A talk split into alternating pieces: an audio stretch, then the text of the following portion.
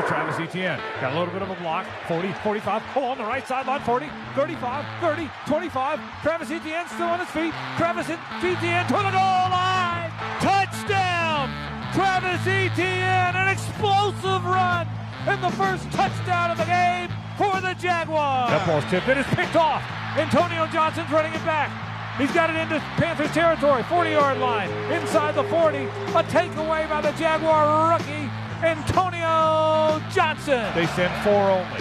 They hit him. They're going to sack him again. Josh Allen got him again. Back at the 42 yard line. Nice work. A second sack of the day. And the career sack leader for the Jacksonville Jaguars, Josh Allen. That's, that's when you talk about complementary football, right? When, when when guys are down and the next man steps up, you rally around each other, right? And you support each other. That's what great teams do. That's what you do today. Congratulations to you for what you did out there. Played tough, you battled. Nice job. Nice job getting the win today. Okay, we've battled, we've battled, and you were battle tested. Okay, you were battle tested. You guys continue to uh, stick together. Great things are going to happen to this football team moving forward. Okay, you just got to continue to believe. Continue to believe. All right, great job. We got to finish with one now. Okay, ready? One, two, three.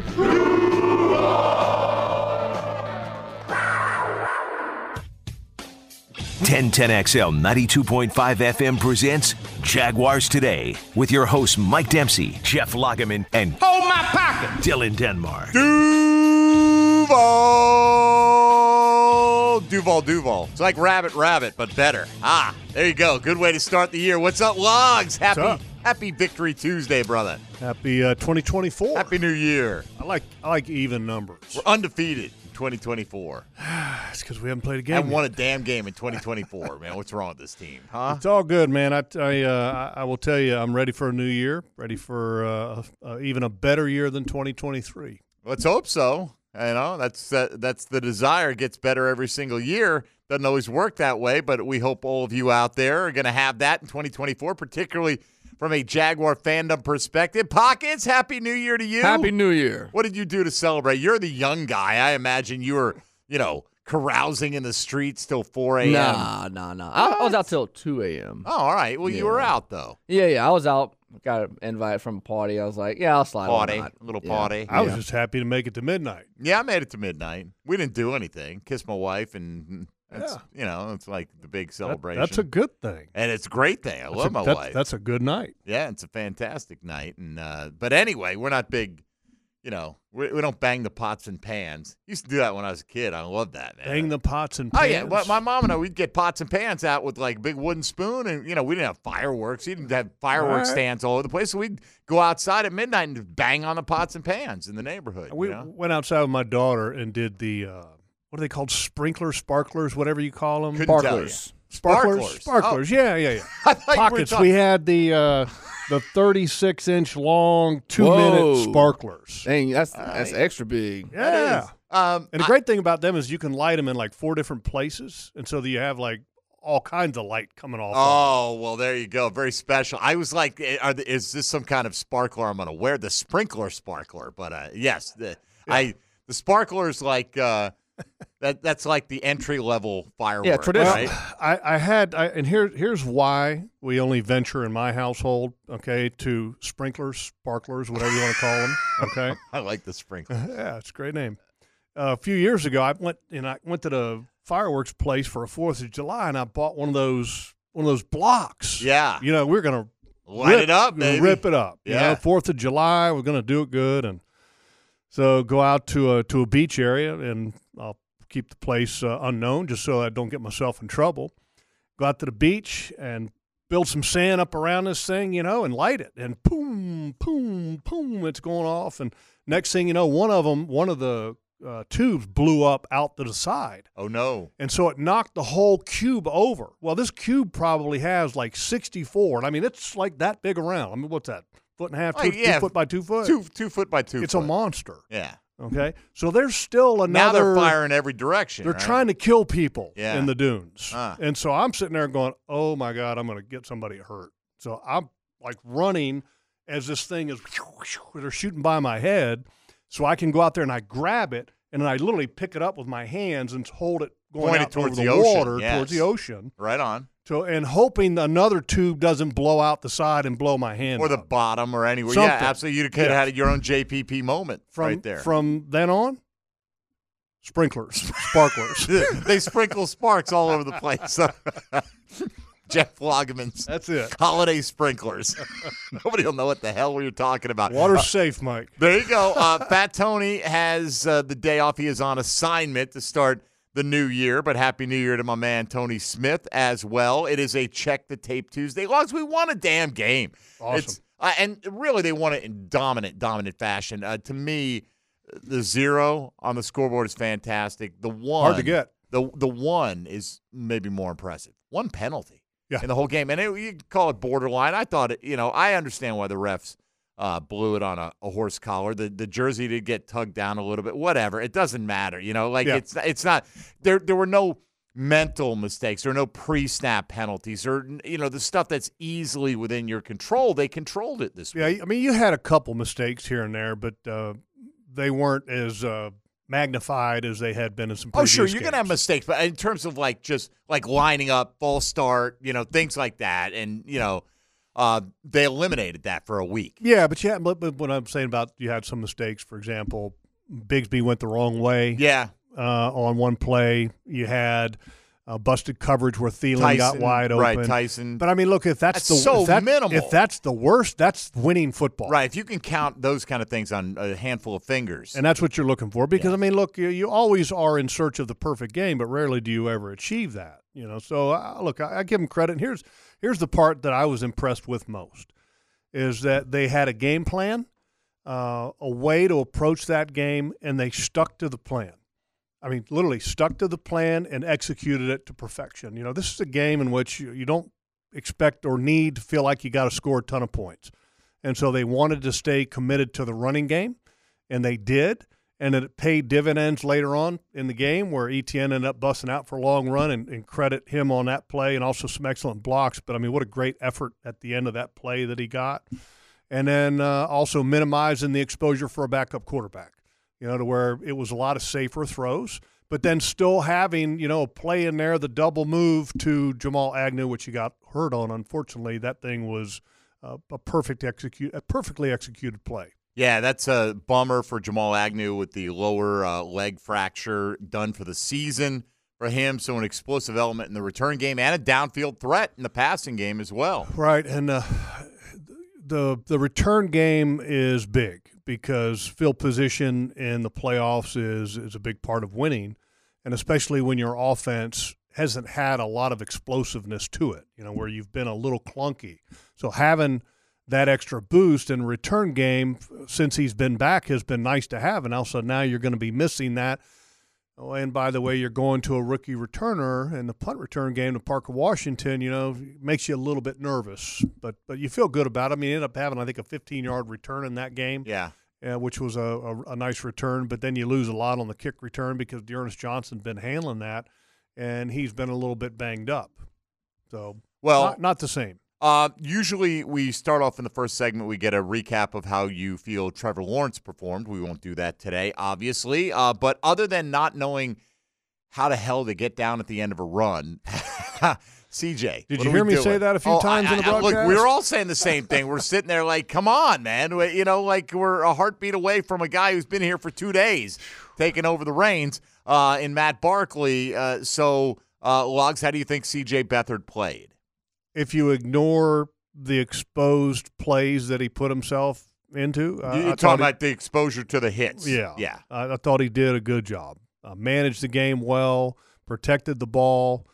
Um, was uh, I thought precise and accurate on some of his throws that were contested catches, and he got the ball in there. So I, I give him credit; he did a good job. But you can't you can't ignore that he was exposing himself unnecessarily.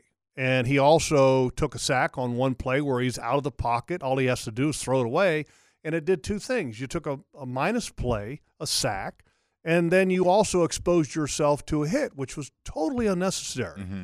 He, he, if he's going to be a good backup quarterback, you've got to eliminate those kind of plays because, like you said, you know, you're the next guy up is a guy that was signed on what Tuesday and had two days of practice, maybe, and I don't know how many reps he got. You know, probably not very many. He can handle the kneel down. We saw that. Yeah, So- that's great. Yeah.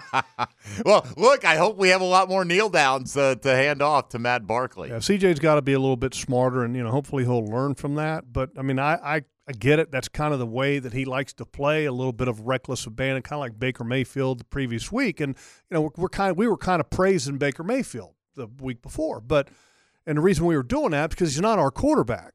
Okay, for Well, number that and- one, and he's Depends on the point of the game when you do it, too. Exactly. You know, CJ's doing it when this game is well in hand, and it was evident that Carolina was not scoring double figure points. Maybe they'd fluke into a touchdown somewhere along the way, and they almost did, you know, Yeah. but DJ Chark couldn't hang on to that uh, ball. But regardless, Jags get the big win, one that was greatly needed, and now they know if they beat Tennessee to wrap up the regular season, they're AFC South division champs for the second consecutive year. There is a path for the Jaguars to make the postseason uh, as a wild card, and it's not that convoluted, but it's difficult to imagine uh, Pittsburgh losing to Baltimore if Baltimore's going to rest all their players this week. But uh, that's part of the equation. But if that happens, at least uh, if Baltimore manages to win that game on Saturday, the Jags will kick off knowing that you know if they do lose, uh, it'll be in the hands of the Raiders later on in the afternoon uh, well, because let's hope it doesn't get to that. uh, well, obviously, let's hope it doesn't get to that. But look, I'm not going to turn down an invite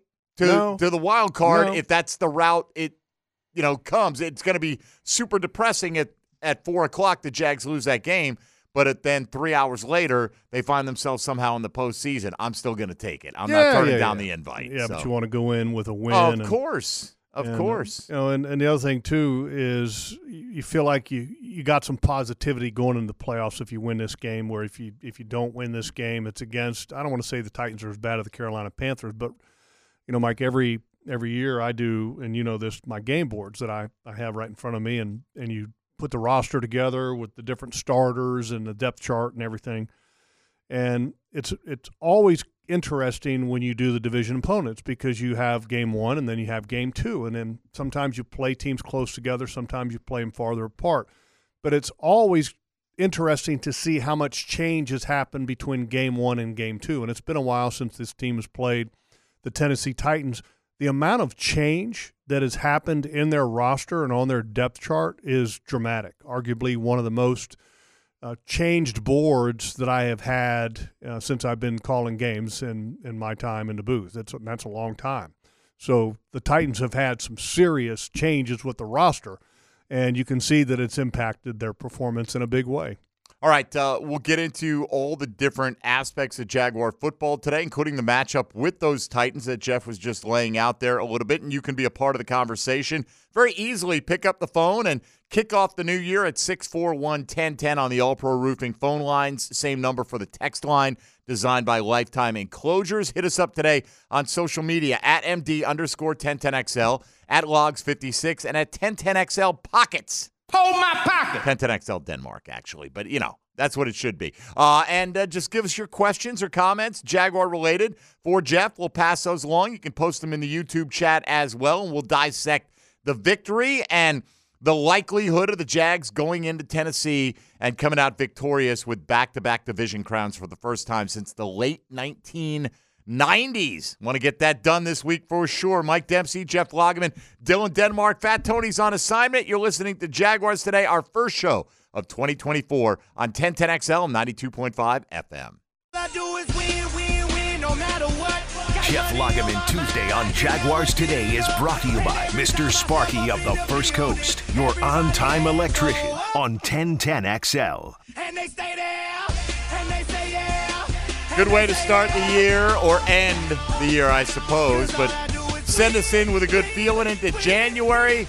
Jaguars snap the four game losing streak and control whether or not they're the AFC South champs if they beat the Tennessee Titans coming up on Sunday. We'll get into that matchup. We'll get uh, into a further look back at the way the Jags performed this week. Uh, but Logs, uh, let me get your thoughts uh, quickly. You don't want to make the whole show about it. I think we all saw it uh, on video. The owner of the Carolina Panthers uh, certainly appearing to fling what the remnants of his drink out the suite window uh, on some Jaguar fans who are none too pleased, nor should they be. Um, fans have been banned indefinitely from stadiums for throwing drinks on players, things like that. Uh, what do you think the NFL ultimately does with David Tepper, if anything, in this situation? I think it needs to be a, a significant fine and some type of suspension, uh, in my opinion. And uh, you know, he's a hothead, obviously, and that's the what the rumors have been.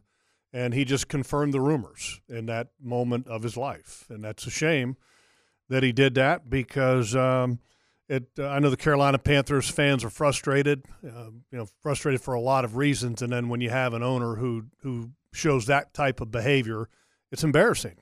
It really is. It's embarrassing. I don't think there's any other way to describe it. No, and I think one of the reasons he's frustrated is he's probably kicking himself for the quarterback decision that they I'm sure. I'm sure. And time. I made the comment in the broadcast, and you know I stand by it. You know when, uh, as you know, I, I watch the top hundred prospects or so uh, prior to every draft. Sure. and watched very closely, obviously Stroud and Bryce Young, and to me it was very apparent that Stroud was the guy, and it was it was easy to, for me for a couple reasons. One, the size of the player, and then number two, the arm talent. And in the game, which was the first opportunity that I had of watching Bryce Young in person, it was very apparent that the arm talent is not even close. I mean, CJ Stroud can, with a flick of the wrist, throw a ball on a dime at 20 yards on an out route. CJ Stroud's got to put everything into it. Or Everything. Young. I mean, Young has to yeah. put everything into it for a 20 yard out. Right, everything he's got to gather himself. Everything. right for just those exactly the Yes. intermediate throws. Not never mind the deep stuff. you Yeah, know? and he's uh, he's got a long way to go. And I'm not saying that one day he's not going to be a good football player, but I mean, to me, if you look at the eye test, it's not even close. And the rumors are that Tepper was the one who made that decision. overruled the coaching staff who wanted to go with Stroud. And, after having an opportunity to be on the field prior to the game, I can tell you that that was confirmed. yeah, so I'm guessing you uh, had some sources on that coaching staff, uh, but uh, I will leave that at that. I mean, I think that's been what the feeling is, and you're not going to get Tepper. That's not breaking news. Right, you're not going to no, but uh, been it- out there. Exactly, but you're not, and you're never going to get the official declarative confirmation uh, from his side. Certainly. I, I think at some point, Oh, right. At some point down the line, you will. Right when guys leave or they, Yeah. they move on in their careers, and, and the book is written, Yeah. you know, and, and all that will come out. And I think you're right. It's it's pretty much an open secret at this point in time. But uh, nevertheless, um, and I, and I, I root for him. I, I root for all these young quarterbacks, you know, because I mean it's hard to play that position. There's a lot of stress. Uh, there's a lot of pressure, and so I hope he, he handles it well. But uh, but that's it's a tough road, especially when you have an owner that has number one behavior like that, which also would kind of show you of what's going on behind closed doors Right. within that organization. right, he's willing to do not- this when you know everyone in the world has a camera in their hand these it- days. it's hard. It's hard. It's hard to play that position. Then it becomes harder when you're in an organization that has an owner who acts that way, mm-hmm. and then who also has been very quick. Uh, I guess you could say quick tempered because that temper obviously has affected some of his judgment because he made a change in season in the first year of his head coach. I mean, what are you doing? Uh, as somebody pointed out on the uh, text line designed by Lifetime Enclosures, uh, the ironic thing, uh, it's crazy. Uh, the guys were throwing beer at you. Uh, what in the Cleve was it the Cleveland game Yeah. that uh, they were they were chucking Beer can. Right beer can coming in. right. It wasn't the Yeah. beer so much as the a lot of, lot of liquid in the can, which made it a very dangerous uh, weapon. yes. In fact. Um, all right. So uh, and then uh, somebody pointing out as well that of course Bud Adams got fined quarter of a million dollars for flipping off Mm-hmm. the fans. The money, though, you can find Tepper a million bucks, and he he It's got to go beyond money. It's got to go beyond money. I mean, Gotta they go could- beyond it- it's got to be include money, I think, but it's got to go beyond money because for him, what's the suspension mean? All right, for a month, I don't have to go watch this team play. Is that really the most painful thing in the world? You know, I get it. You're an owner. You want to go watch your your Yeah. team, whatever. All right, let's move off of that because uh, he belongs with the rest of the Panthers this week as big fat losers. Uh, by the way, but nobody had shut this team out. By the way, I see somebody on the YouTube chat going, "All they did was beat the worst team in the league," and you're absolutely right. Record wise, they're the worst team in the National Football League, who scored 30 the week before and have not been shut out all year. I, I don't want to diminish what the Jags did here. It's not a great football team. It's a very offensively challenged football team, but no team had done that to them this year. No, and then also I thought that the Jaguars neutralized some of the strengths of Carolina's team. You know, Derrick Brown, for example, a big, strong, super powered defensive tackle for the Carolina Panthers, and I thought the Jaguars did a pretty good job against him. Now, Derrick Brown made some plays, but I thought Scherff rose up and made some nice plays. Uh, you could tell that it was working uh, because what happened towards the end of the game. You remember with Cam Robinson getting ejected? Yes. Okay, the the sequence of events there, because a little bit of it was unveiled in film, was that uh, Derrick Brown did not like the uh, the way in which Brenton Strange was playing the game. And Brenton Strange is a guy that finishes, finishes to the whistle, which is good. I mean, that's what you want.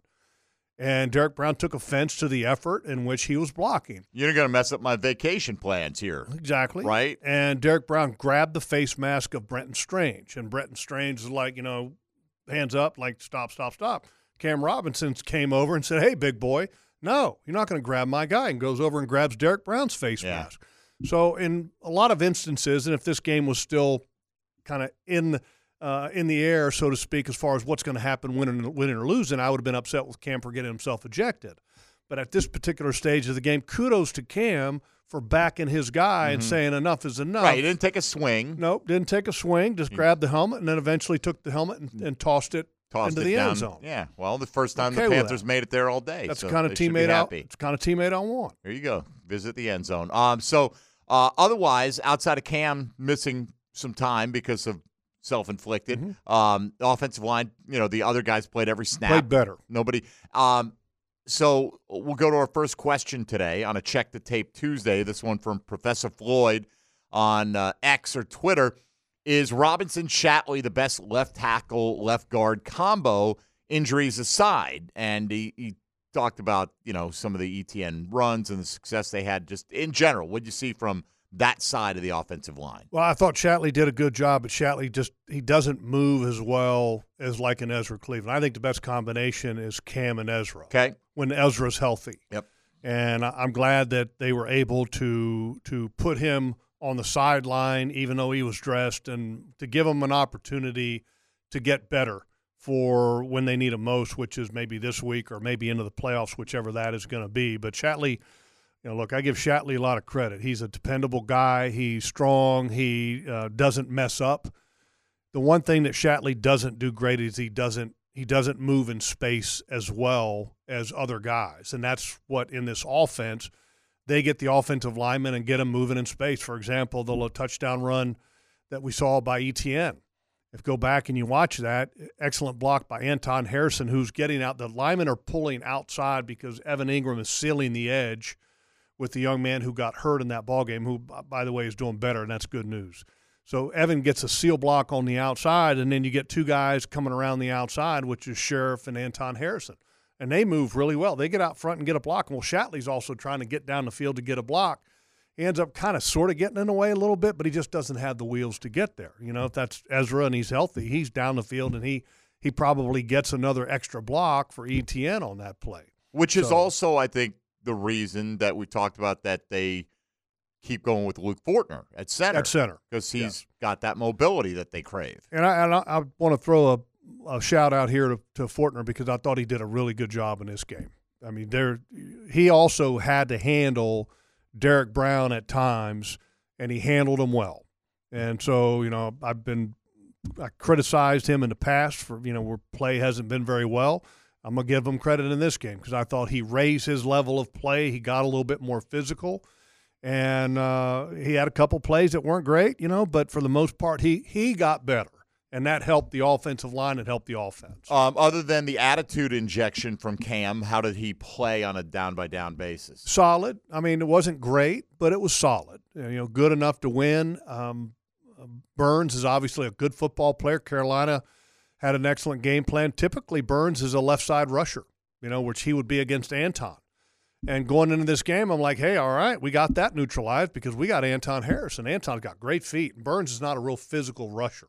He's a guy that moves a lot. So I was feeling good about that matchup. And then all of a sudden, Carolina comes out early in that game, and they had moved Bur- uh, Burns over to the other side. I'm like, okay, that's that's smart.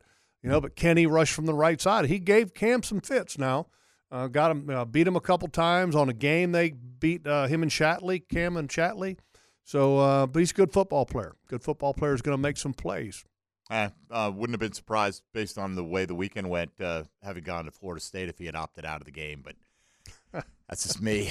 Right, that's my own Yeah, personal I, issue. I was kind of hoping for, you know, I was actually wanting to watch that game, and then by the time I turned it nah, on, you it didn't was want to watch that game. Yeah. it wasn't, it wasn't, wasn't competitive in the least. Uh, all right, uh, so if you want to get in, uh, we will turn our attention a little bit to Josh Allen's performance in the season that he has had, but uh, we've got plenty of fertile ground to uh, till here with Jeff Lageman. So if you want to get in, 641 1010 on the All Pro Roofing phone lines. Same number for the text line designed by Lifetime Enclosures. Got a bunch of them coming in on social media as well. Fat Tony on assignment today. Mike Dempsey, Jeff Lageman, and Dylan Denmark kicking off the new year with you. This is Jaguars today on 1010XL and 92.5 FM. Jeff Lageman Tuesday. is brought to you by Mr. Sparky of the First Coast, your on time electrician on 1010XL. He drops. They send four only. They hit him. They're going to sack him again. Josh Allen got him again. Back at the 42-yard line. Nice work. A second sack of the day. And the career sack leader for the Jacksonville Jaguars, Josh Allen. Well, the career single season sack leader for the Jacksonville Jaguars is Josh Allen. Still got a, I think, 11 to go to catch Tony Brackens. I think he'll put that off till next year, right? Then uh, we're fully anticipating a return. I mean, this has got to be the top off-season priority for the Jags. Better be. Right? It has to be. Yeah, I Right? mean- Make sure John. Look, Trevor Lawrence. If you want to give him the contract, you can. You, You can wait time. another year. You could. do- Right. You got time. He's not going anywhere. But I mean, you you plan that you are, but you have time to do that. Sure. And your best, I mean, arguably Darious Williams and Josh were two best defensive players this year. You know, and you need to find a way to keep Josh. I mean, look, uh, he's everything you want in a player: hardworking, dependable, available, good guy. I wouldn't even say Seems to guy. love the I'd town and- great and the guy, franchise. Loves the town and is wants to be here. I mean, what is not to like? I mean, so I mean, I, I absolutely agree that he should be the priority. Yeah, and uh, Darious Williams got another year on his deal as well, so that's good. Second in the league to uh, Charvarius Ward in pass breakups with 15. Ward's got 16, uh, but uh, you know, Darious has been outstanding all year. I mean, talk about. I mean, most. I mean, every, year I kind of throw out. You know, in the past I've thrown out most improved player. I mean, right now Darious Williams has been my most improved player this year. where, where does he compare to like a Devin Lloyd? How much better did Devin Lloyd get this year? I mean, if I had to put it on a scale of improvement, I mean, Mm-hmm. Darious Williams is probably like an eight nine. Okay. and I would say Devin Lloyd on a scale of improvement, I would say he's a, a five, six, seven. You're pretty happy five, with that, though, right? I'm happy with it, but I mean, he's still got a ways. He's got some ways. He's got a ways to go. Yeah, but trending in a better direction. Yeah, I mean, compared to last year where he Yeah. got where he got benched. I mean, this year there's not even been a consideration of that. And you felt good about his plays. Athleticism is shown. He's still got to clean some things up. There are times. There are times that the opponent will go after him. Okay, well, all right. Uh, you know, um, moving in the right direction though. Not Oh, everybody's going to hit their peak in year two, and uh, hopefully he'll continue to ascend. And I, I put him in the same category as Josh. I mean, one of those guys you love, dependable, available. Mhm. You know, had the thumb surgery, missed a minimal amount of time, and then also uh, a great guy. I mean, so the I'm not saying that you have to have a locker room of a bunch of you know angels, right. But I mean, you want to have good guys that are Good all football ro- character. growing in the right direction, and, Yeah. and then add a few of those edge guys because edge guys help a locker room too. All right, uh, we'll get a little bit more into the defensive side coming up, and got a, a fascinating quarterback uh, tweet I just read you on the break that we'll get to as well. But uh, let's take a quick look around the rest of the National Football League. Now, gems around the NFL. Brought to you by Beaches Jewelry and Pawn in Jax Beach. Well, we'll start right here in Jacksonville. The Jags' 26 to nothing win over the Carolina Panthers leaves Jacksonville only needing to win their regular season finale versus the Tennessee Titans to secure their second consecutive AFC South crown. Jacksonville still has a path to the playoffs if they lose to Tennessee. A Jags loss combined with losses by the Steelers and Broncos would mean the Jags get a wild card berth. The Pittsburgh outcome will be known when the Jaguars kick off this week as the Steelers play the Ravens on Saturday. Of course, Baltimore has already locked up the top seed in the AFC and will likely rest many of their key players this week, giving an advantage to Pittsburgh. And the Steelers go in on the road as a four point favorite in that game. The Miami Dolphins will host Buffalo on Sunday Night Football with the AFC East title up for grabs. The Dolphins will be without top pass rusher Bradley Chubb, who tore an ACL in Miami's 56 19 loss to the Ravens this week. They're also expected to be without cornerback Xavien Howard, who suffered a foot injury in the same game. The Bills open as a three point favorite over the Dolphins. How about this, though? If the Jaguars win and the Steelers win and the Colts and Texans don't tie, the Bills on Sunday night with a win take the number two seed in the AFC and home field throughout, with the exception if they play the Ravens. If they lose in that scenario, they're out of the playoffs. Out of the playoffs from the two to the eight or nine or whatever they would end up being, but not in the postseason at all. Now, in addition to the AFC South and the AFC East being up for grabs this week, the NFC South and NFC East titles will also be available with Tampa Bay, New Orleans, Atlanta, Dallas, and Philadelphia all alive to win their respective divisions out of that group.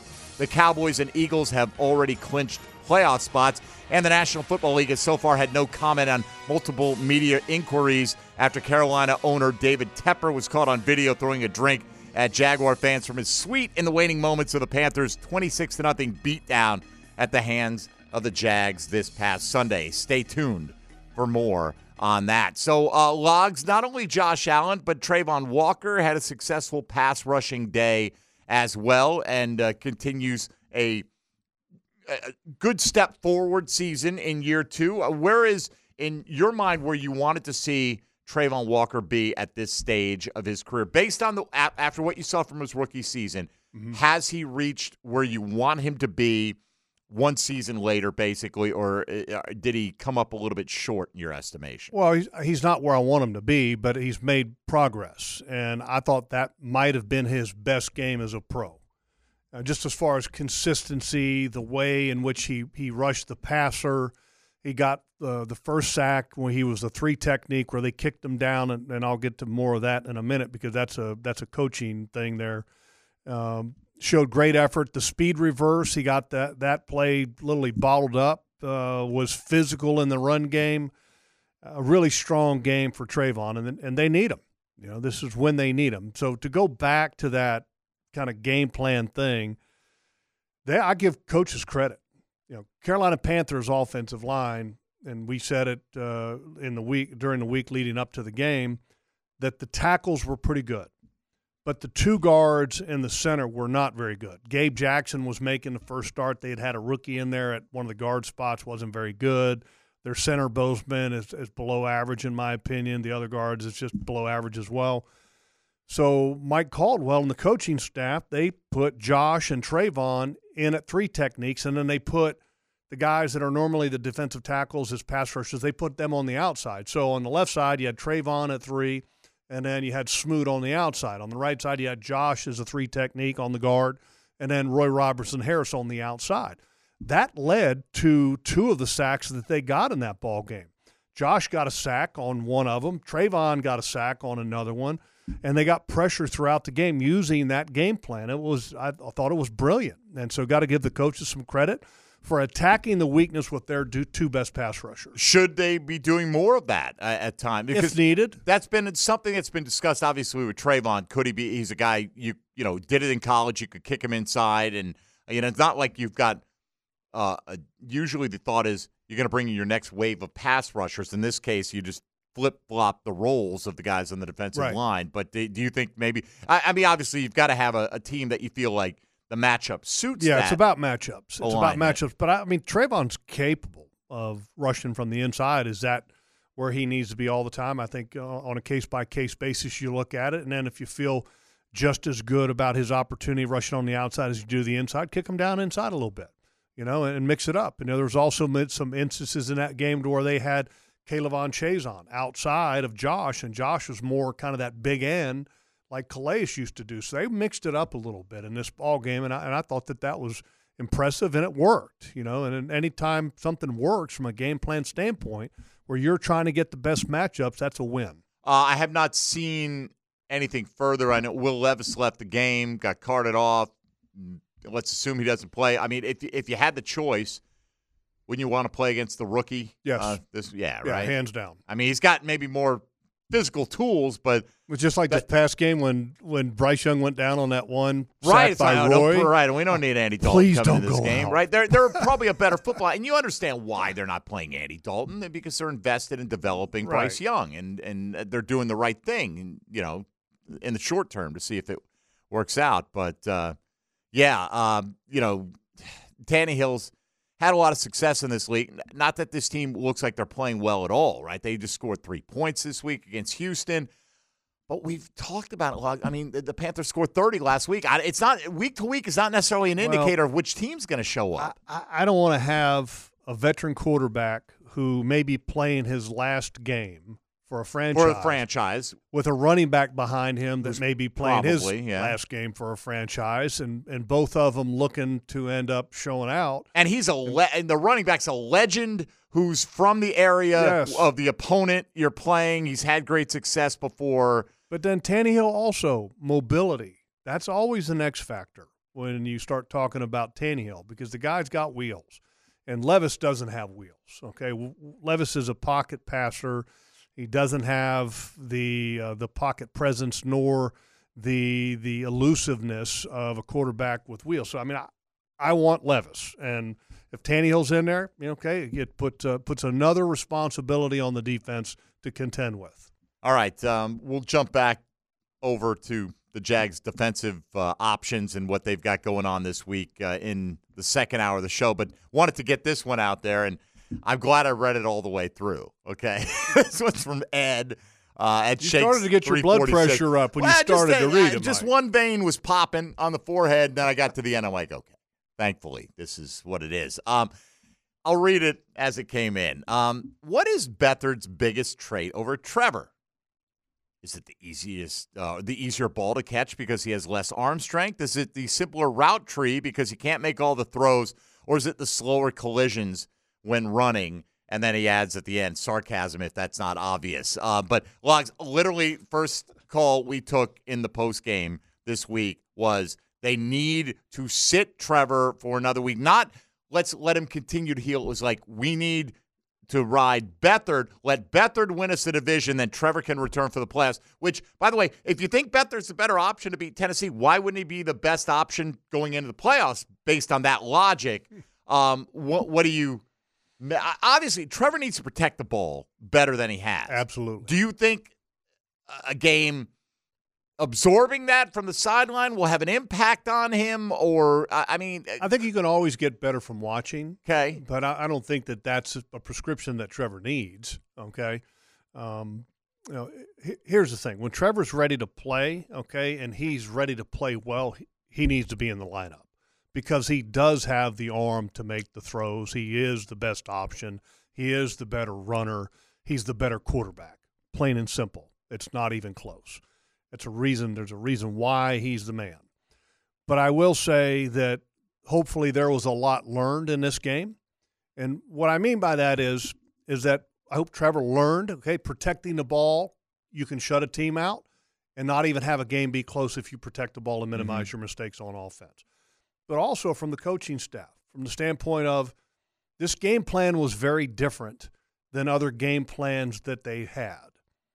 Well, maybe the game plans going forward, and I'm not saying that you need to protect Trevor. I'm just saying is that maybe you can learn something from this past game is that, hey, let's lean on the running game a little bit more. Let's stay committed to the running game a little bit more. Let's put a little bit more on other aspects of our offense and not be so quarterback centric.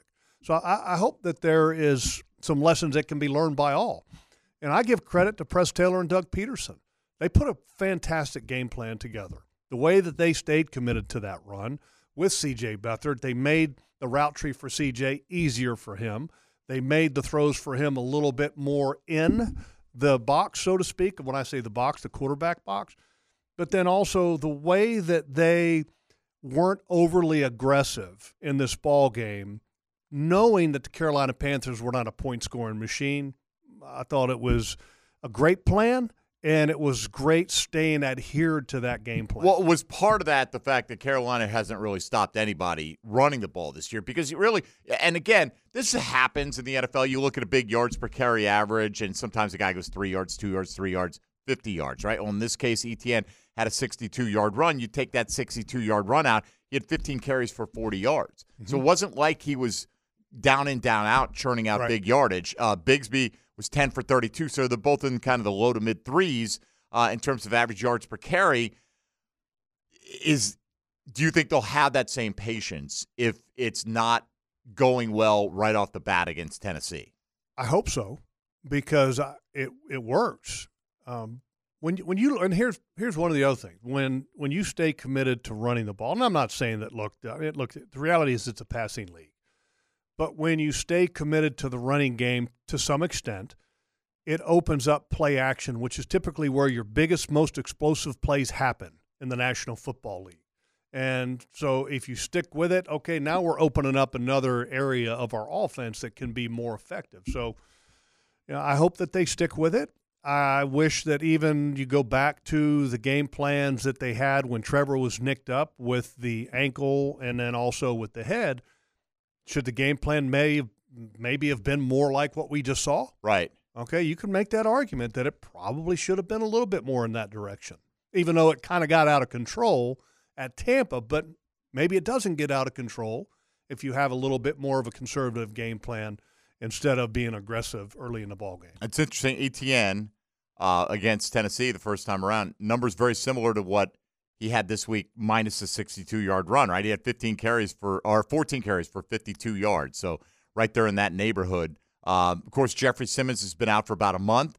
Their best player, arguably, on the team, uh, certainly the best run stuffer. Yeah. And uh, in the case of the first time around, half their offense too. He remember he scored that touchdown late on the the tackle eligible play. At least they knew how to get that play checked in correctly. Uh, not everybody does apparently in the NFL, but uh, let's not forget that it was 34 to 7 and he caught a meaningless touchdown with 428 to go in that contest. Jags were shutting out Tennessee 27 to nothing in that game uh, when Tennessee first got on the scoreboard at the end of the third quarter. And again, that was a Will Levis led offense, so it's going to be a different story, it looks like, this time around. But uh, it's all on the line for the Jags. One hour in the books on a check the tape Tuesday. If you'd like to get on board, you know the ways to do it, primarily at 641 1010 on the All Pro Roofing phone lines or the text line designed by Lifetime Enclosures with Jeff Lageman. I'm Mike Dempsey. This is Jaguars Today on 1010XL and 92.5 FM. Check the Tape Tuesday with Jeff Lageman is brought to you by Mr. Sparky of the First Coast, your on time electrician on 1010XL. Uh, things I learned today. FSU backup quarterback Brock Glenn sounds exactly like Kirby Smart. Just exactly like Kirby Smart. Who knew it? Uh, all right. Uh, somebody said uh, Jags fans should send Panthers uh, owner David Tepper giant sippy cup with two handles, or just send a bunch of little ones. But That would be great. it would be it'd be kind of good, but then you got to spend your money on whatever, and you know, I don't know. I mean, it would be kind of funny though. Here, maybe you can hang on to this one, you little baby. I mean, could the uh, Jaguars maybe send them one of them? Uh, they could. That, that wouldn't be very good though. Uh, are they going to? No. Uh, the Jags won't, don't even have a comment on the situation. Uh, here's a comment uh, from me. He's a big baby. All right, uh, and we all saw it. All right, uh, logs. Uh, how did Tyson Campbell look this week to you? better, much better, much more aggressive. Uh, the the play that really stands out in my mind: Chark going down the boundary, close to the goal line, or a diving catch, and then Tyson's right on top of him. He doesn't turn his head back around. He just plays the man, which is when he's at his best.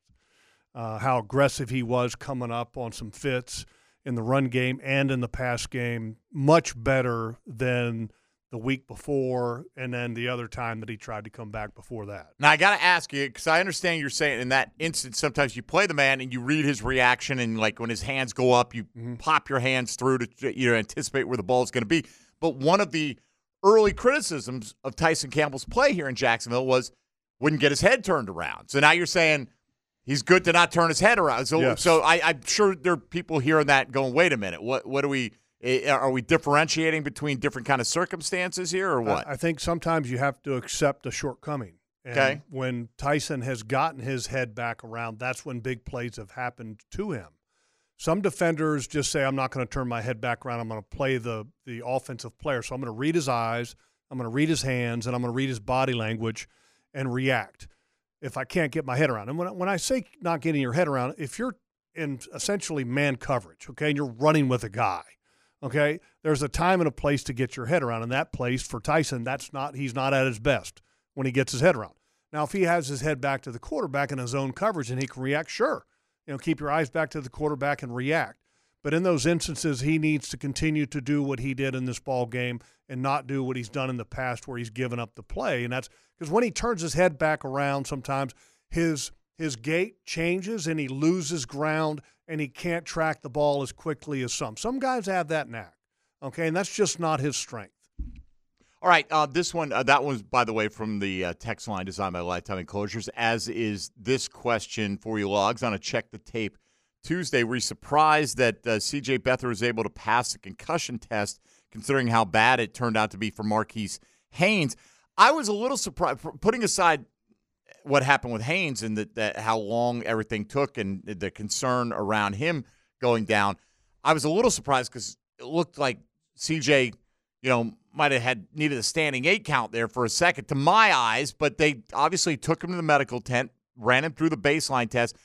I'm not what what sometimes guys are involved in the same collision and one guy's down and the other guy's never you know bats an eye right? And it just happens that way. And and I think every hit is different. So I'm not surprised in relation to it was significant for this other guy because it, it just that's the way it happens That's just the way it is. And uh, look, um, it's not like there's any insider trading going on here for CJ. Right. Okay. There's an independent neurologist that's at the games, and they're making the decision that's best for the player and the player's health and safety and well being. So. Uh, there's nothing else. Okay, there's not this. Oh, CJ's our only guy, and the next guy is Matt Barkley, so we need to get CJ back out on the field. That's not in. That's not taken into account with the independent neurologist that's on site. Right. They have a, a series of tests that you they call them baseline tests that you do when you're clear headed in the off season and and these are your reaction. I don't even know what kind of questions they ask you, but whatever it is, uh, they compare your responses in the wake of getting a headshot there, for lack of a better term, uh, to your baseline responses, and if they're within a certain parameter, um, and again, I'm, that's a I'm being very careful here. I don't know exactly what it entails, but the situation with Haynes Senior, who is a local guy, University Mhm. Christian High School, you know, has done camps here in the off season, et cetera, and from what I understand, uh, all around gr- good guy. That was scary, you know, because he tried to get up and then he stumbles and essentially fell face first Right. back into the ground, and then was immobilized and. Uh, eventually, he rolled over onto his back and having a little bit of flashbacks there, you know, with Dennis Byrd happening in the 90s. And they were sitting there, they cut off the jersey, cut off the shoulder pads so that they could remove it without having any kind of motion with the body.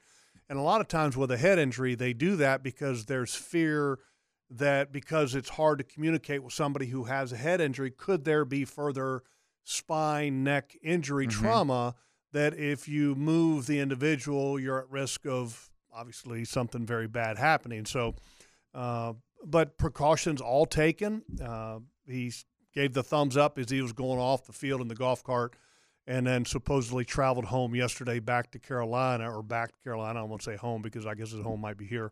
But but I was I was happy to hear that. You know, that was one of the first things that I was doing yesterday morning when I woke up was checking on if there was any news and or information on him to see if he was okay. Uh, this one, kind of along those lines, right? We were talking about quarterbacks taking head impacts uh, from Billy on X. Uh, what are your thoughts on these scrums that are taking place to advance runners? The tush push play, right? Basically, Yeah. right? Uh, is the league just waiting for a serious injury before they address this? From my look, not a doctor, not a neurologist. I, I don't know. Are they any more susceptible to injury on that play? Who, who says that? I, I don't know because it seems like I mean I get it. Your quarterback is taking some degree of hit, but it's like everything. You know, it's almost like he's got padding around him. Everybody's worried about the quarterback. How about the center? Yeah, well, I mean, I think we. Uh, uh, let's be honest. I think we accept that those guys are are going to be in a, you know, a, a head-on collision sixty times a game. It's And- a it, to me it's it's a it's a it's a point that gets too much conversation. Okay, it's a legal play. It's not putting anybody at more risk uh, than any other play. And if you don't like it, I don't know what to tell you. Well, I mean, if you don't like it, you might get your way. The NFL may outlaw it, right? I mean, it, that's been talked about quite a bit. Uh, and it wouldn't be from a safety standpoint. It would be No. from an aesthetic standpoint. I don't think they. I, mean, I like it. I like it. you if- like if- it, but you know, if people don't like it, as far as the coaches or players or whatever, stop it. You Well, know? and it- here, here's the thing: how many teams can do that? not that many, and that's why people look at it like what the teams that are able to do it.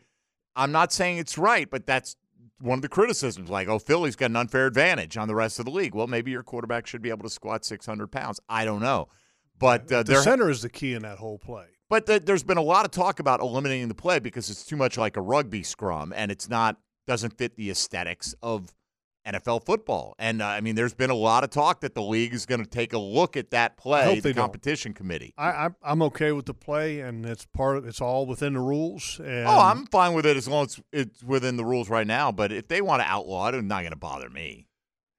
You know, yeah, but then here here's the part I think that gets complicated if you outlaw something like that. What what then qualifies for a push play? Okay, does a quarterback sneak all of a sudden become that? I mean, so then it, be, it starts again. Starts to, it creates another interpretation of the rule book, which to me is totally unnecessary. well, sure. Or maybe they go away from uh, allowing people to push offensive players forward on plays because they didn't always allow that, and then they did, and that's kind of been the genesis Yeah, of no, I- I why they're it. going. Look, I don't know, man. It's out of our hands, but uh, Yeah. I, I wouldn't be shocked if the NFL at least takes a look at it. And they, one of the things I think that, that doesn't get talked about enough with that play is how rare it is to have that play be successful, and what what is key to making that play successful. Kelce, the center, doesn't get enough conversation. I mean, he's the reason. He is the. If you don't have him, you can't do that play, and he doesn't get enough credit for that play himself. Everybody wants, like you did. You mentioned squatting, Yeah. quarterback squatting six hundred pounds, and it's great because it is cool and it is rare that a quarterback can do that. But to me, the most important player in all of that is the center that can snap that, and then he can actually get penetration into the defensive front because without his penetration, 600 pounds doesn't mean anything for mm. squatting on a quarterback. You know, and it's not like he's squatting the pile forward. The biggest thing is is that first initial push by the center and getting the, the snap off with in that in that position to where he's rooting things out. And to me, that's the guy that doesn't get enough conversation. probably not, but I, I got to believe that uh, Jalen Hurts' leg drive has something sure, to do absolutely. with the. I mean, the it, it, it, it takes everything. Um, but to me, the initial part though is Kelce. All right, we got to take a time out here. We'll come back. If you want to get in, you're certainly welcome to with your questions or comments on Jaguar football on a Check the Tape Tuesday, 641 1010, the easiest way to do it. We'll also check in on uh, social media, see what you're sending along for Jeff Lageman. This is uh, the first of many for 2024 and uh, celebrating a Victory Tuesday here on 1010XL 92.5 FM. Jeff Lageman Tuesday is brought to you by Mr. Sparky of the First Coast, your on time electrician on 1010XL. All right, Jeff Lageman's here on a Check the Tape Tuesday. Victory Tuesday to kick off the year. Fat Tony's on assignment today. Pockets is along. I'm Mike Dempsey. Glad you're with us here. Happy New Year from all of us here at Jaguars today. Let's make it a really happy, extended one with a victory over the Titans on Sunday. Be back to back division champs and curious how the uh, you know the Jag fans and uh, you know maybe it was just a squeaky wheel vast minority of them, but I had plenty of folks telling me on our various methods of feedback, nah, better to lose out here because we're not going to go into the postseason with the ability to do anything, and uh, let's get the best draft pick we can at this point in time. What's the point? Like, I just, what's the point? How about just hanging the division championship banner? How about not allowing Houston or Indy to take the division away from you? Uh, It, and how about just not knowing what the outcome's going to be in the postseason and taking your chances Never know. in the first round? Never know. I mean, I'll you know, sometimes you know, but I, I'm going to say you telling me you know that the Jags can't beat the Cleveland Browns? I'm not saying you. I'm saying just in the abstract here. They lost by four on the road, and they gave, they uncovered three guys that Flacco threw touchdown passes to. I absolutely think they can beat the Cleveland Browns. Am I guaranteeing that they would? No, No. but I think they can. Absolutely. You know, so let's If- have that shot. Clean up some mistakes, protect the football. Yes. And then when Joe throws you a couple of them, Take advantage. catch them. Got to catch them. Take advantage, and Because Joe's going to throw a couple. You'll be at home. You can get a great environment. You can do all these. I mean, It's a great, it's a great story, feel good story. But uh, Joe's been pretty fortunate. There's been a lot of of his balls that have been dropped. And he still, I still see him one hopping a lot of passes. Yeah, now, he played well last Thursday. I- Yeah. I mean, he Some threw big plays. But again, it was like, what are you doing?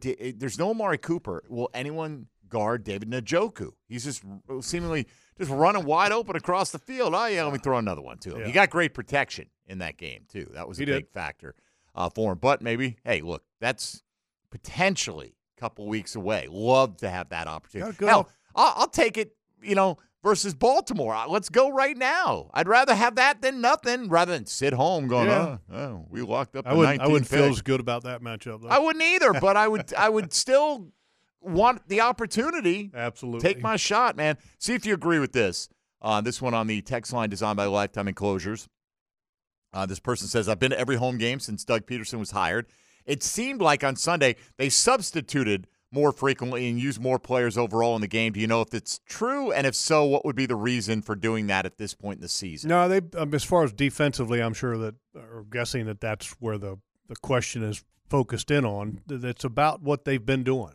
Uh, they've been doing a really good job of rotating everybody to maintain freshness throughout.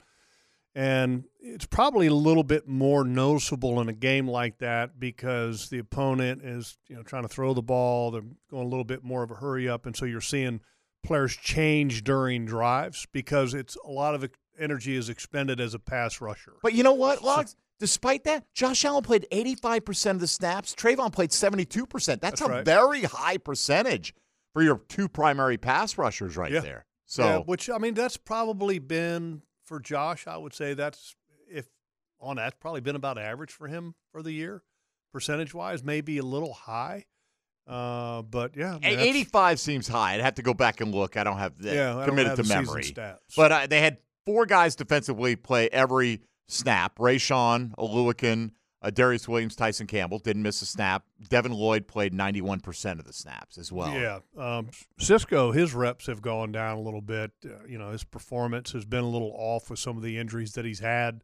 He still And- played 76% and uh, had seven snaps on special teams as and well. uh, have been playing Wingard a little bit more recently uh, and rotating kind of him in with Cisco. I don't know if it's a package thing or if it's a, a per- performance thing, but look, uh, Wingard uh, has been playing well when given the opportunity at safety. So uh, it's, it's good to have guys that can play. I think that when you see Tank Bigsby getting 10 carries, that's probably like that may be something that sticks in your head too. Maybe. Like they went deeper in the running back rotation than they have. Um, question on X or Twitter, if I can find it right here, uh, was um, their use of him. Uh, like in a split eye formation as a fullback. Um, do you recall that? And how did he do? And just in general, what did you see from Bigsby this week? Well, they have uh, the split eye thing. I'm probably talking about when you have him and an Etienne on the field at the same time. yes. and uh, and I don't recall the specific player or what happened, but th- they do that, and a lot of times they do that with a short yardage type of situation, to where you see some teams that will do the little uh, handoff, kind of cut back to the fullback underneath, but then also have the option off of that or the quick pitch out to the deep tailback, and so it's kind of a complementary play to where you have. You're trying to keep the defense off balance. Who's going to get the ball, the fullback or the tailback? So that's something that they have shown in the past when they had those two backs on the field. What did you see just in general from Tank Bigsby this week? Eh, eh, Yeah. eh.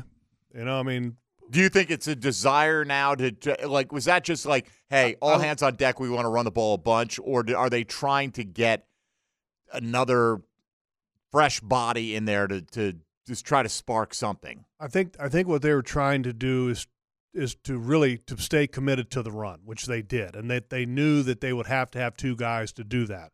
D'Ernest Johnson's been banged up, so they wanted to give Bigsby another opportunity. And so I think his carries would have been higher in this ball game if he didn't run that wrong direction on that one Mhm. play. You could see that CJ was visibly upset about it on the field, and uh, and an opportunity to give him some confidence in this ball game. Once the game was in, was in its hands, and okay, then they got 100 yards for Etienne because he was at like 99. They gave him one extra carry to get him to 100, got him out, and then it gave Bigsby an opportunity to you know look build his confidence. And when I say his performance was eh, I was happy that he got on the field. I was happy that he was able to get the reps that he did because he needs to gain confidence.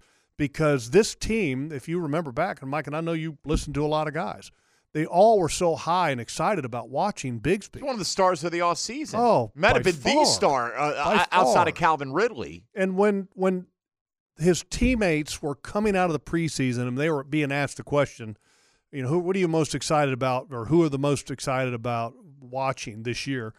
I mean, a ton of them were talking about Bigsby, and so it's it's not like you're pulling the wool over the players' eyes and we're making somebody a preseason star out of nothing. I mean, the players recognized his talent in training camp, in practice, in the grind and somewhere along the way, the lack of confidence uh, in maybe in himself by the coaching staff, his performance faltered. So this was good because you know in the playoffs you got to run the football, and you need to have two backs that can do that.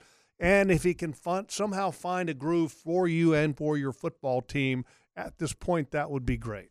Um, uh, keeping it on the offensive side in terms of playmakers, you mentioned what they'll miss from Jamal Agnew in the return game. We don't know if Zay Jones is back this week. I think they're cautiously optimistic that he'll be able to ramp up his practice, but that doesn't mean he'll be available on Sunday. Christian Kirk, they can open the practice window beginning this week, but it doesn't come close to guaranteeing that he'd be able to return to the field. So if they don't have those guys and they don't have Agnew available to them, how you know big of a detriment is that to uh, stretch in the field at least? Well, it doesn't help, um, but uh, I think you can make it, you know, through the week without having those guys. But I think there's a chance, a chance that you get Zay and a chance that you get Christian back this week. Now, Christian's probably a little bit more of a long shot because remember he had surgery, I believe. Right, it's supposed to be more like a six week Right. timetable, I believe. So it might be pushing it a little bit, but uh, but you know, let's wait and see. You know? I mean, he got that surgery and he was uh, working out pretty quickly after that. But I mean, and he's a guy. He's look. he's I a mean, diligent guy. if there's a guy that's that's going to put in the work to be able to get back pretty quick, it's him. But you know, sometimes you can't speed up the natural process of the body. You know, so I, I'm hopeful with him. All right, uh, not big numbers from Ridley this week. How did you think he played when you watched the film? I thought he played well. Thought he played very well. Thought he got good separation. I thought that at times he was open if CJ chose to go his direction. CJ a lot of times kind of kept it in closer, uh, which is fine. Trusted Evan. Don't have a problem with that. Uh, so I thought it was a fine, a good performance. I don't think it was a great performance, but a good performance, and there were other opportunities there for him if they chose to go his direction. You know, it's interesting because Evan Engram uh, caught six, led the team in that capacity, but had six targets. So he caught everyone thrown to him. So I'd keep going to him as well if I were C.J. Beathard. But Yeah, the Ri- thing- Ridley actually got eight looks in the, game. The the thing I think that was impressive. Me and you were talking about this during the break. Is that you know, and we talked about a little bit earlier in the show the commitment to the running game. What was it? Uh, I think twenty nine runs in this ball game. CJ had twenty seven passes if you count 27 dropbacks. twenty seven Yep. dropbacks if you count the the three runs that he had. Whatever. You know, prior to that game in the four game losing streak, it was like 18.75 runs and 44 passes a game. I mean, it was well over two to one. And here you go, okay, you're almost 50 50 in this pass game. So it was, uh, again, a surprising change up in offensive philosophy based on what they had been doing. Um, your thoughts on how Antonio Johnson looked from the I love text him. line? I, I've been I've been singing his praises since training camp. This guy's a talent. He has uh, uh, a lot of special abilities. He can play with length. He's got quickness. He's got speed. He's got a physical aspect to his game. This is a special football player.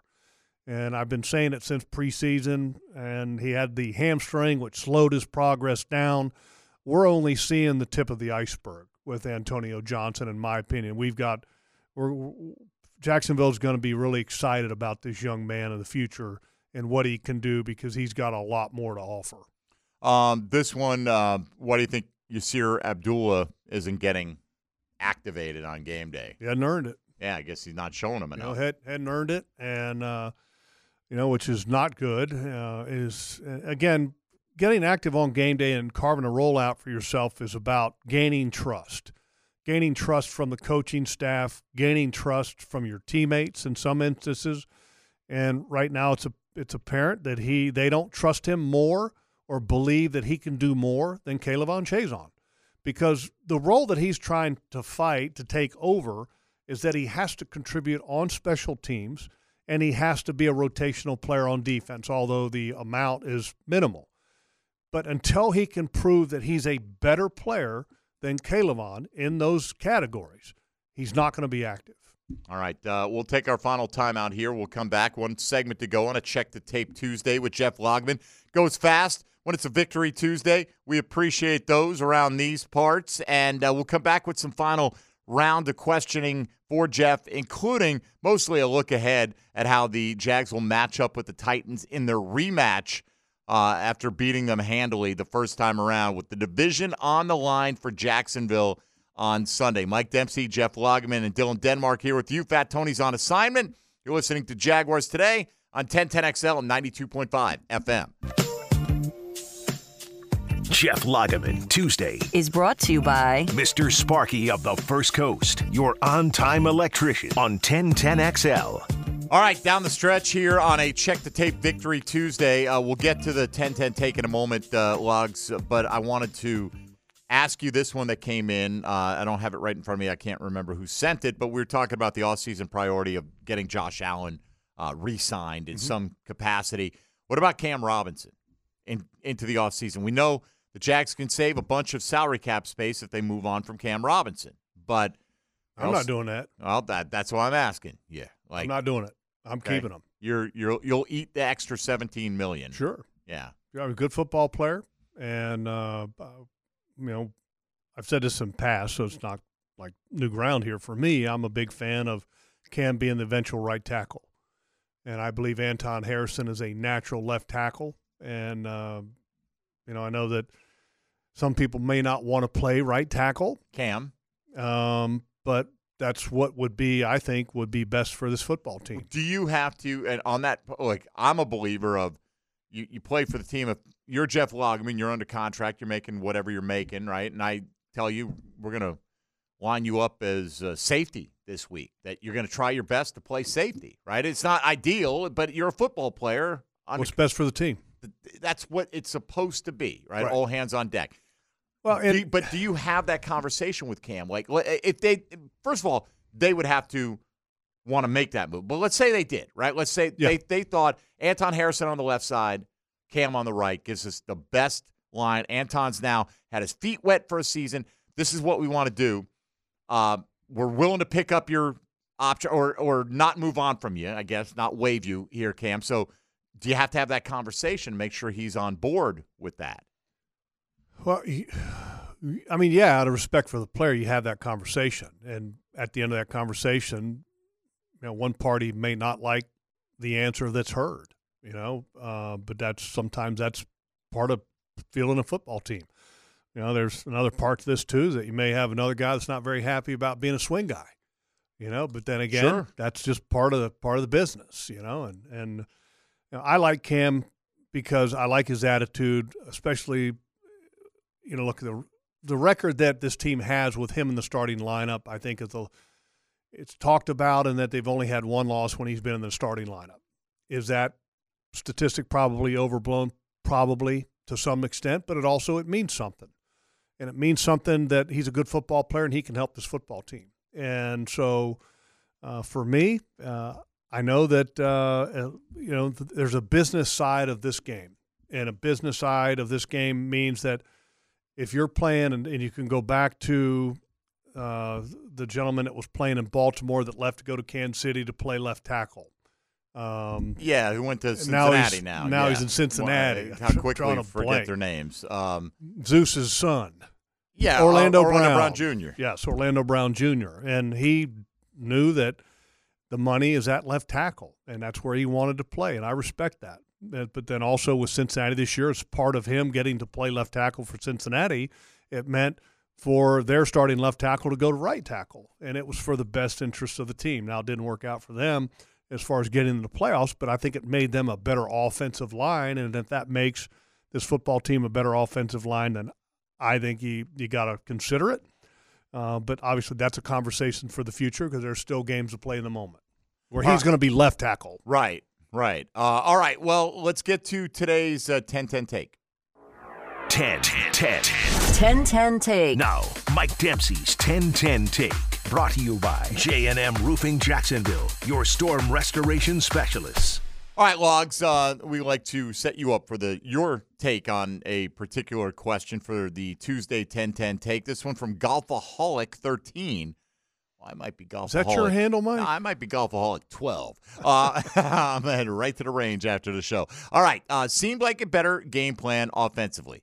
Trevor's definitely a better athlete and arm talent at quarterback. The game plan, though, seemed more methodical and run heavy. Are they asking Trevor to do too much? If we're not playing catch up, what's wrong with a little more heavy run and play action approach? I'm all for it.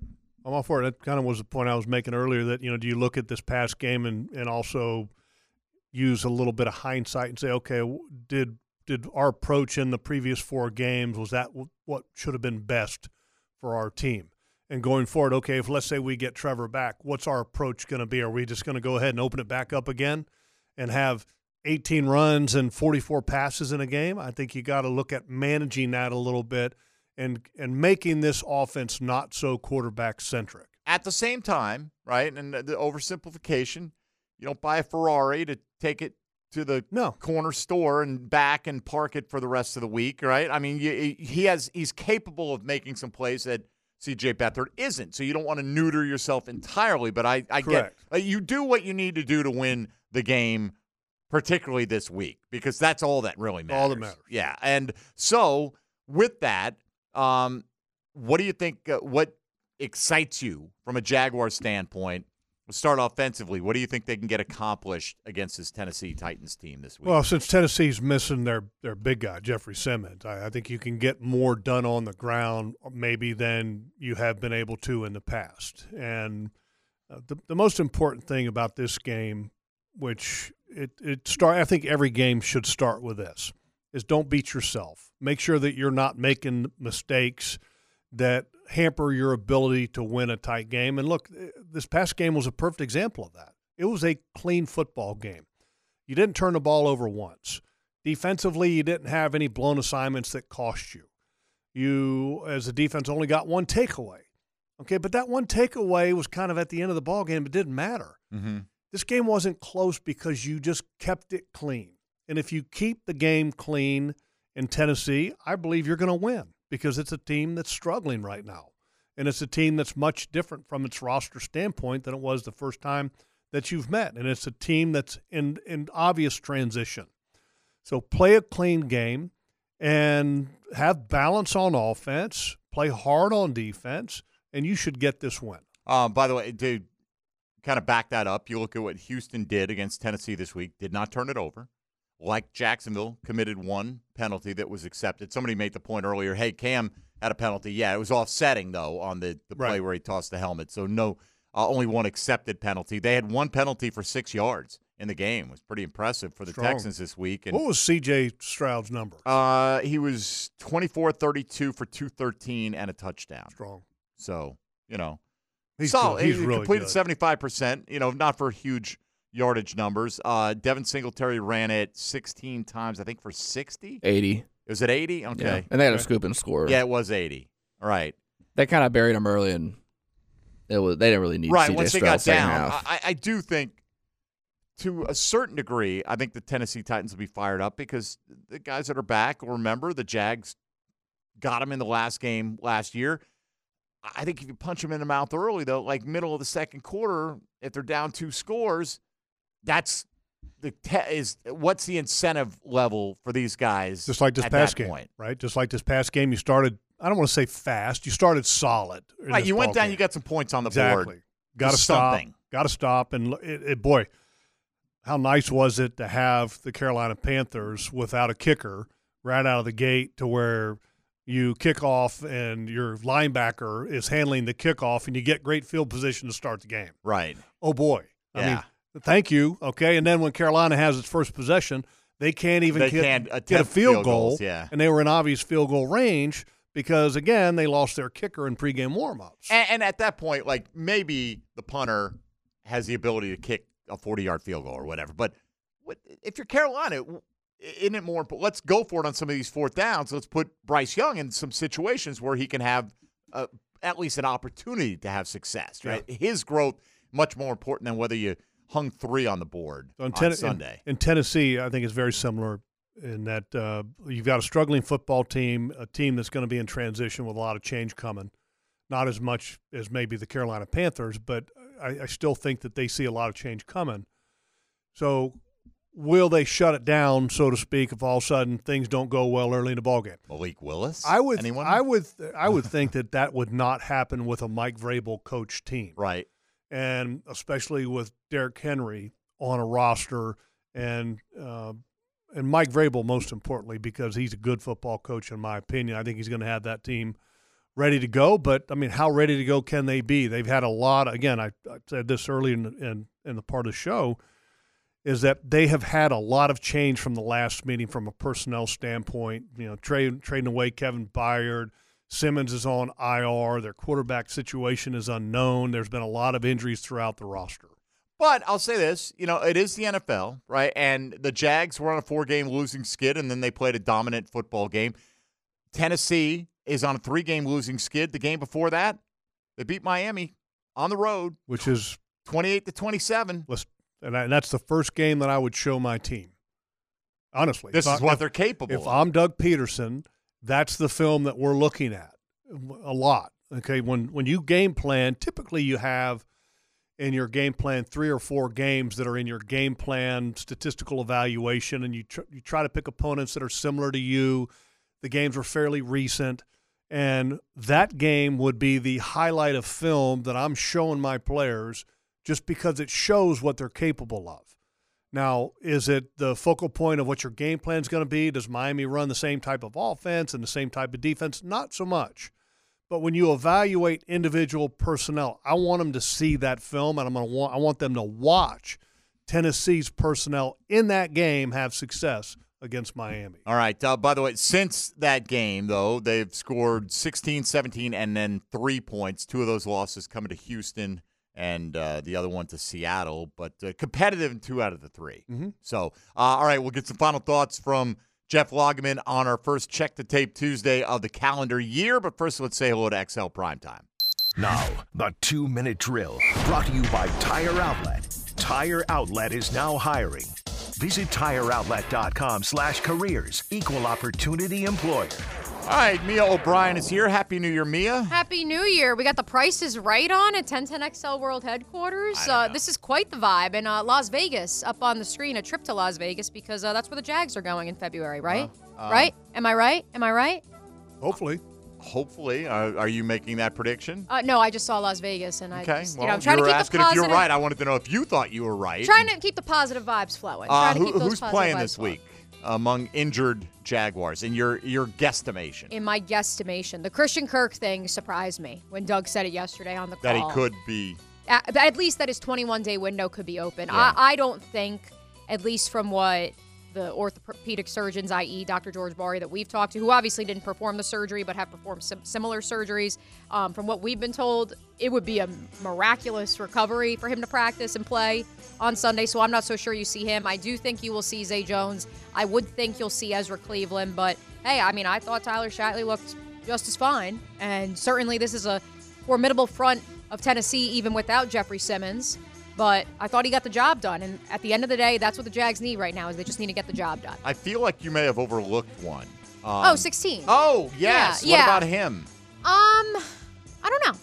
I really don't know. Okay. I really don't know. The fact that Albert Breer reported yesterday, he spoke with CJ Beathard, and CJ said that Trevor told him earlier last week, Yeah, man, I'm probably not going this week. And he said, Trevor never says that. That says to me that this shoulder injury may be worse than many were letting it on. Well, I mean, obviously it's bad enough to keep him out of the game logs when he's never missed one. So You know, what, what do you think? What's your gut tell you? I mean, I, we're only guessing. We have no idea. I mean, I mean, guessing right now, I would say no. okay. But uh, again, Trevor's surprised me in the past. But I mean, a separated shoulder is a painful thing. You You're can not- either throw you act, you know, effectively or not. you got to deal with the pain. Right. You know, But it's not only that, it's it's also the performance. Is the ball coming out of your hand Right. the It's- same it's, way? It's a pain management issue, and does the pain or the pain management aspect of it affect the accuracy? I would think that it would. You know, in the old days, just shoot it up. You know, but I mean, do you do that nowadays with a franchise quarterback who is just beginning to see the tip of the iceberg of his talents and his impact on the organization? I don't know if you take that risk. Because it's not like you could scheme around a shoulder logs. You could scheme around a knee injury. You can scheme around the ankle. Well, you can you can scheme. I mean, you could look. You could go into a game just like you did this past week if Trevor was playing, and, and stay committed to the run, just like you did with CJ. So I mean, you can game plan around that a little bit, but you can't execute. Okay, with a shoulder that's prohibiting you from being an accurate thrower. You know, it's just like uh, if you take one of the most talented, you know, trumpet players or saxophone players in the world. I mean, if they've got an injury to a finger, can they? Are you saying you're one of the, more horns? talented trumpet players I in just the cut, world? cut or- my I cut my finger. this is okay. why you watch on prior to YouTube, coming folks. in here. That's I mean, right. I know I cannot play any instrument. By the way. Okay. Is that like is that a fresh one? Like uh, on the on the way in from the car or something? Yes. Really? Yeah, I think I nicked it on something. He's got a little It was paper getting towel. blood on my game board as I was working Can't on it. have here. I was that. like, wait a minute. So I had to wrap it up with tissue. All right, Mia, what's coming up on prime time? Oh, well, of course, we will run through not only the Jaguars' victory on Sunday, but the college football playoff. Man, oh, man, did you guys stay up for the entirety of that one I was up. I didn't watch it. Nope. Yeah. Second 8:45 kickoff. A little bit later than that because the other one went to overtime. I mean, I understand why they do it, but not great, Bob. Not great, Doc Giff. Um, Coach Campo will join us at two o'clock as well to break down the Jags even more. All right, have a good show. Thank you. Thank you, Mia. There she goes. XL prime time coming up. Uh, Logs, where are we going to get you this week? Uh, let's see. We have a Jaguars happy hour Thursday at 4 o'clock with me and JP. Coach's show starting at 5. And then Jaguars All Access, 7 o'clock that night at String Sports Brewery. And then outdoor show on Saturday. And then Nashville. Here we come on Saturday. Game on Sunday, 1 o'clock kickoff. Thank you very much, NFL, for the 1 o'clock kick. I would have been good with Saturday night kickoff too. Me too. That would have been If- stellar. Not as good. I like Sunday one o'clock, and that way Saturday night you can watch little games. Hopefully, have a little steak in Nashville, Yeah. and then uh, I don't care about steak in Nashville. I ain't going to Nashville. I needed Sunday off. That would have been nice, but uh, I'll I'll happily. You know what? I'll happily give up the next four or five weekends, however many it takes. Let's get Well, to Vegas. Well, just one one thing here. Me and you were talking before we even went on the air, and that the way the NFL has evolved this schedule to make all the games on Sunday this weekend meaningful is tremendous. It just shows that the the NFL is king. It's the best product, and all those college bowl games that have been on, I mean, are just it's just wasted time, in my opinion. The only games that mattered in college football were the two that were played last night yeah. and even them, they don't match what the NFL has. Uh, totally agree with you, but uh, that's a conversation for another day because we're out of time. Logs, have a good one. Happy New. Year. Happy Pockets, New Year. Happy New Year to you. Happy New Year. Uh, Fat Tony on assignment. Uh, we'll see if he's back with us tomorrow. But uh, Happy New Year to all of you out there. A fresh start for the Jaguars season. Uh, go ahead and take care of business against Tennessee tomorrow. John Oehser will join us. Mike DeRocco on Thursday. Tom McManus on Friday. And off we go into the weekend uh, with the final regular season game coming up for the Jags. That'll do it for us. Stick around for XL Primetime next on 1010XL and 92.5 FM.